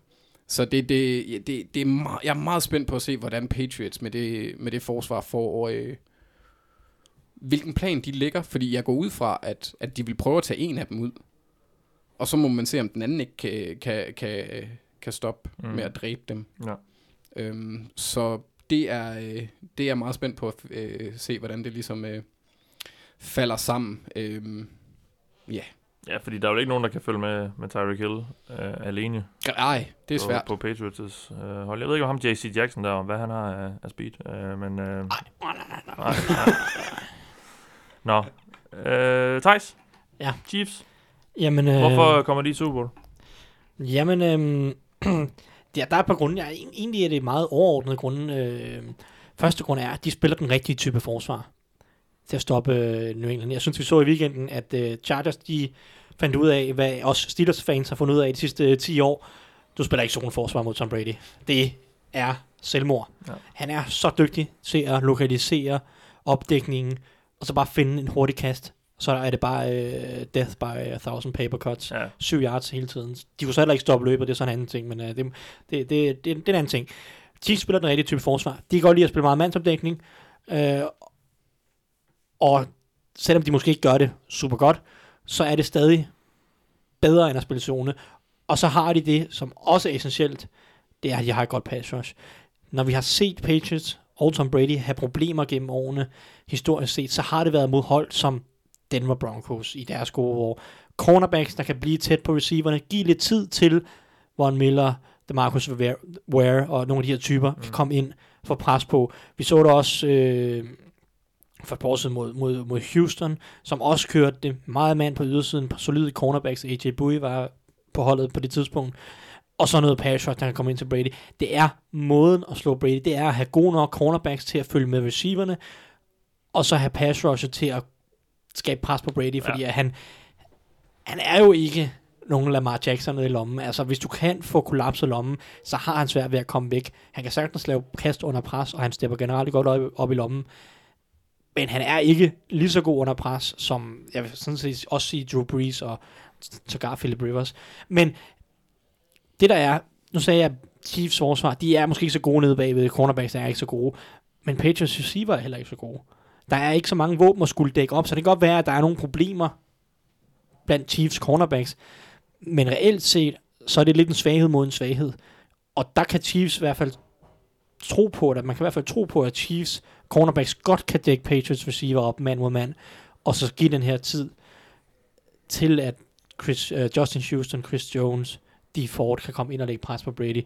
Jeg synes i hvert fald, der er forudsætningerne for det, og de spiller den rigtige type forsvar mm. til at kunne have succes mod Tom Brady. Øhm, så det er det første ting. Anden ting, det er lidt i forlængelse af det, du startede med at sige. Andy Reid, han kan godt lide at score point, og han kan godt lide at score point mod, Tom, øh, mod Bill Belichick. Ja. Og det, øh, det gør han generelt øh, ganske udmærket. De mødte hinanden fire gange, imens Reid har været i øh, Kansas City. Øh, og de har scoret 40, 41, 20 og 42 point. Dengang de kun scorede 20, det var i slutspillet i 2015, hvor at de øh, havde Alex Smith og en masse skader på resten af angrebet, så det var Candic West, der var den primære running back, og en øh, plejedoms, øh, pleje, øh, hvad hedder det, plejehjemsversion af Jason Avant, og så en ja. ung Albert Wilson, der var de to bedste receiver. Uh, Det er nogle lidt andre våben, de møder op med den her gang, og vi så også tidligere i år, at, at de virkelig kunne lave nogle point. Og generelt så er Andy Reid bare rigtig, rigtig dygtig til at give Patriots forsvaret noget af det, som de virkelig ikke kan lide. Patriots forsvar er jo sådan lidt typemæssigt, har Bill Belichick altid godt kunne lide lidt tunge defensive tackles, der er gode mod løbet. Nogle lidt tunge pass rusher, som også er gode mod løbet. Linebackerne, alt sammen sådan nogle typer, der er god til den ene ting, men ikke rigtig kan så mange af de andre ting. Og Andy Reid er bare så dygtig til at sprede forsvaret ud og tvinge skabe de her matchup og tvinge nogle af de her linebacker i særdeleshed til at gøre nogle af de ting, de ikke kan finde ud af. Fordi mange af dem er one-trick ponies, og dem har de også i år på en eller anden måde. Elandon Roberts, rigtig, rigtig god mod løbet, kan ikke en dyt i opdækningen. Karl Van Nøje kan lidt mere i opdækningen, også øh, en, en udmærket blitzer. Måske ikke den stærkeste, hvis han skal bryde, altså smide en blokering af, blokering af sig. Så det er mange af de her typer, der er gode til den ene ting, og det er ikke så mange af de andre ting. Og Andy Reid og hans angreb tvinger bare linebackerne til at kunne lidt af det hele. Han, han, han udnytter, når linebackerne er dårlige til den ene ting, og angriber dem, der er dårlige mod løbet, angriber han med løbespillet. Dem, der er dårlige mod kastet, dem får han isoleret i kastespillet. Og der har vi i hvert fald så set Kareem Hunt de sidste to år har kæmpe stor ja. succes i kastespillet. Nu har de så ikke Kareem Hunt. Det bliver så interessant at se, om Damian Williams og nogle af de andre kan stadig finde noget af den succes. Men de er bare så gode til at angribe linebackerne og angribe Patriots forsvar, sprede dem ud, og så tvinge dem til at dække dem op på større områder. Øh, og det, det virker bare til at, at være noget, Patriots har problemer med. De også har problemer med, der, med andre hold. Øh, og Steelers udnyttede også tidligere i år til at gå empty en hel masse. Ikke nogen running backs i backfield, og så ja. bare en masse receiver ja. ud. Også fordi det tvinger Patriots, eller det gør det svært for Patriots at blitse, hvilket de har gjort en del i år, og gjort en del med succes. Men det er bare svært at blitse, når du har spredt forsvaret ud på hele banen nærmest. Øh, så er der bare langt ind til quarterbacken, og det er svært at, at maskere blitzene. Og der er Andy Reid bare så god til at, til at designe den måde, den spil som angriber, eller de type spil som angriber, Patriots, linebacker og safeties. Mm. Øh, og så Andy Reid er rigtig dygtig mod et Bill Belichick forsvar. Deres forsvar spiller den rigtige type forsvar, hvis man skal stoppe Tom Brady.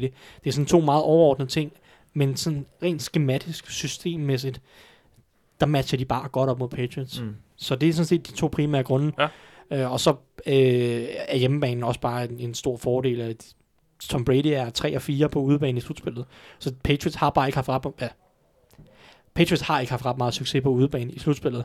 Nej, de Problemet er bare, det er i år. Hvad? Sådan generelt på udebane i år har Nej, de præcis. ikke uh, det er, det er bare noget andet for dem, og på hjemmebane, der, der er de bare langt bedre. Ja. Uh, og det er så heldigt for dem, at de har haft utrolig mange hjemmekampe i slutspillet gennem tiden. Men, ja.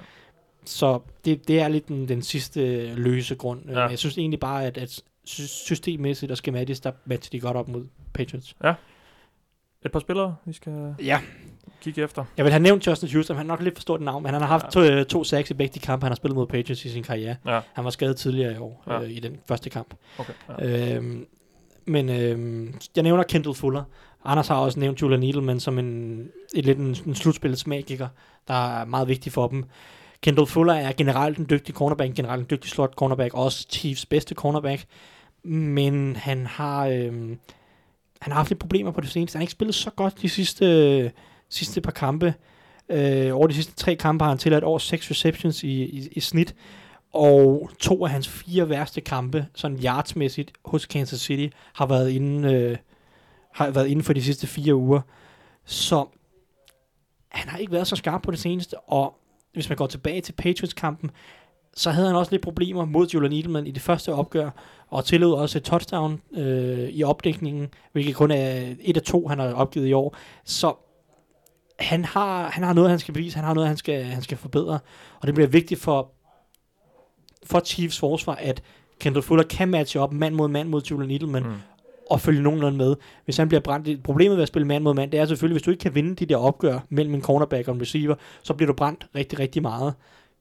Det er vigtigt for dem, at Kendall Fuller han kan følge med Julian Edelman og, give, og, og, og være opgaven voksen. Øh, og der, der skal han nok forbedre sig en lille smule i forhold til den formgård, han har haft de sidste fem kampes tid. Ja.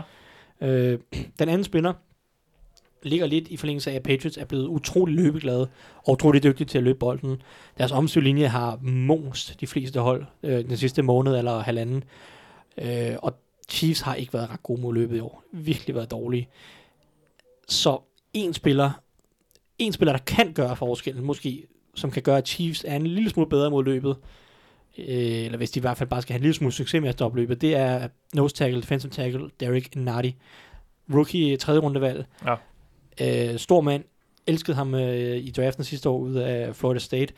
Øh, han har spillet rigtig godt, synes jeg, hele året, og har fået mere og mere spilletid, som overskrevet frem. Han spillede rigtig godt mod Coles i sidste uge, som selvom de havde nogenlunde succes med løbet, så var Nardi svær for dem at håndtere. Han er bare rigtig svær at flytte inde i, i, i midten af forsvaret. Og der føler jeg lidt, at hvis, hvis Chiefs på en eller anden måde skal stoppe løbet, hvilket jeg ikke har super meget tro, tiltro til, at de gør, så er Derek Nardi nøglen. Ja. Øh, så det, så det, er mine, det er mine to spillere. Tak for det. Skal vi lige øh, vende kort? Nu har I jo så øh, skulle, skulle være rimelig subjektive. Hvad med, hvad med, hvis vi er lidt mere objektive? Hvad, hvordan, øh, hvordan ser I så kampen? Det er vel stadig subjektivt. Åh, oh, men sådan i forhold til, hvad vi sådan ved om de to hold. Altså, jeg, jeg øh, øh, har det med ikke at vælge Patriots, og de har det med at vinde, så den her gang, så tager jeg dem. Okay. Vælger Patriots. Af hvilken har- årsag? I, øh, øh, øh, træner og, og, og, og quarterback. Men det er jo ikke Erfaring. Anthony Lynn, de står for nu. Øh, nej, nej, men det er en 23-årig øh, quarterback, der er i gang med sin første sæson. Mm. Øh, Monique Belichick, han kan, han kan finde på noget der.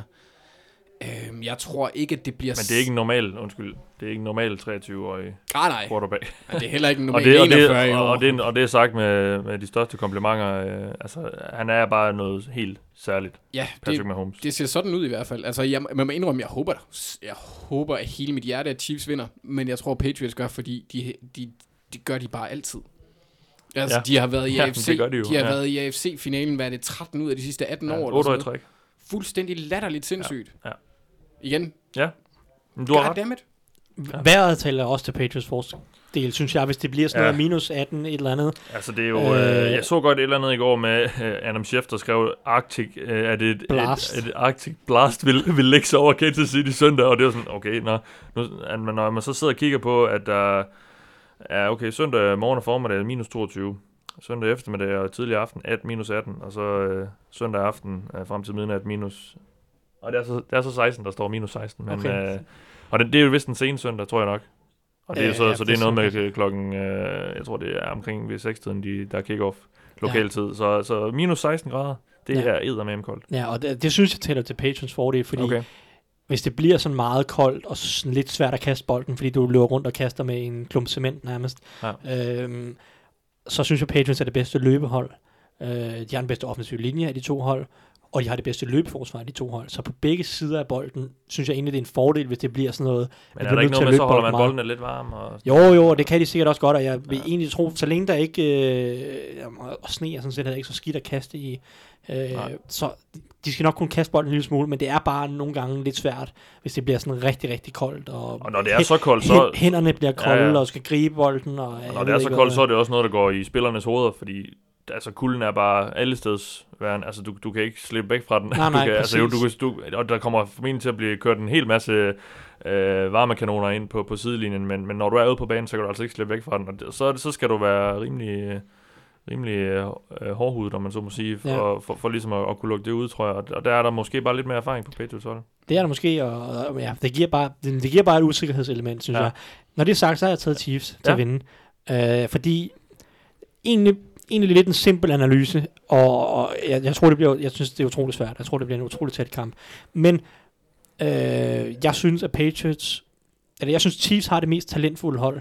Og jeg synes, at de har en trænerstab i form af Andy Reid, der kan følge med schematisk, eller schematisk, altså kan følge med på den taktiske, altså skakspillet mellem de to trænere. Der er noget erfaring med Andy Reid. Og, Ja. Jeg synes, han er dygtig nok til at gå følge med Bill Belichick og mange af de ting, som Bill Belichick laver. Der er et fantastisk skakspil mellem de to, mm.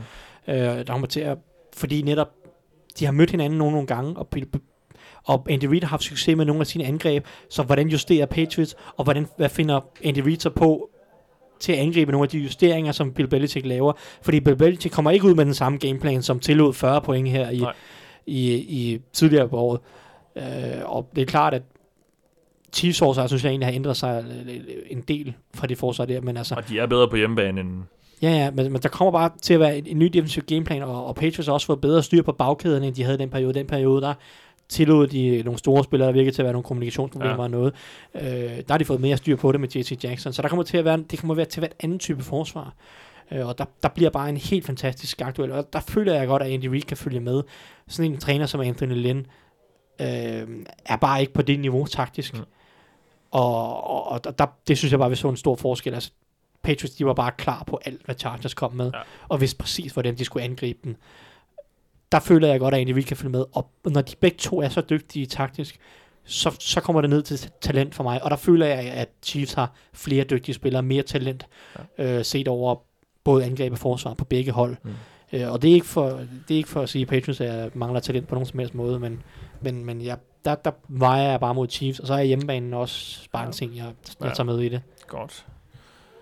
Og, og, det, og det er så også vores øh, valg i, i Picks, Anders. Du, du går med Patriots.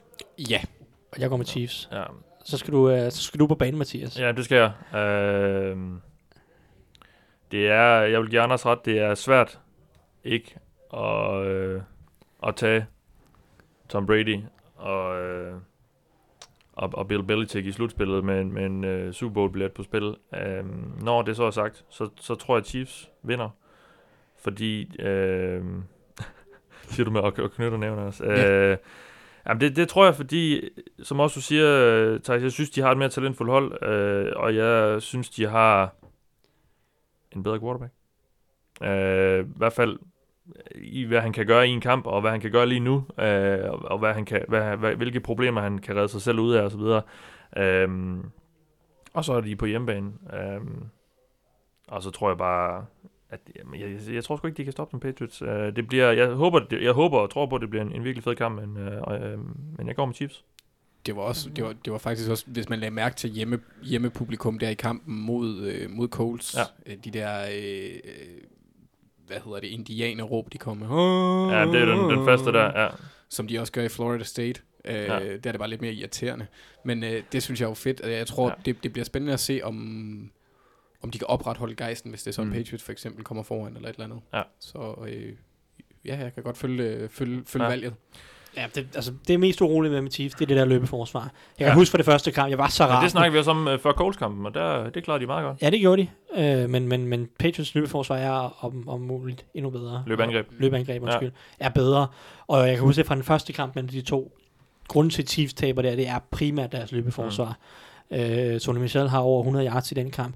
Og jamen, det, var så, det er så skrækkeligt at se ja. på Chiefs øh, linebacker prøve at lave nogle run Ja. fits og sådan noget. Jeg synes bare ikke, vi... Ja, jamen det er jeg enig men det, er, jeg, synes, det gør en stor forskel for mig, øh, hvor, hvor, hvor, hvor kampen spilles, fordi Patriots har bare ikke heller været særlig overbevisende Nej, på, men- på det- det er i år. men det- Øh, det- så, det- så, det er den store ved bekymring godt, det, her, for det, det, er, det er en helt anden scene, det her, og så videre, men, men det, det, det, det, jeg synes, der gør, at, øh, at det, det, det læner over mod, mod Chiefs for mig.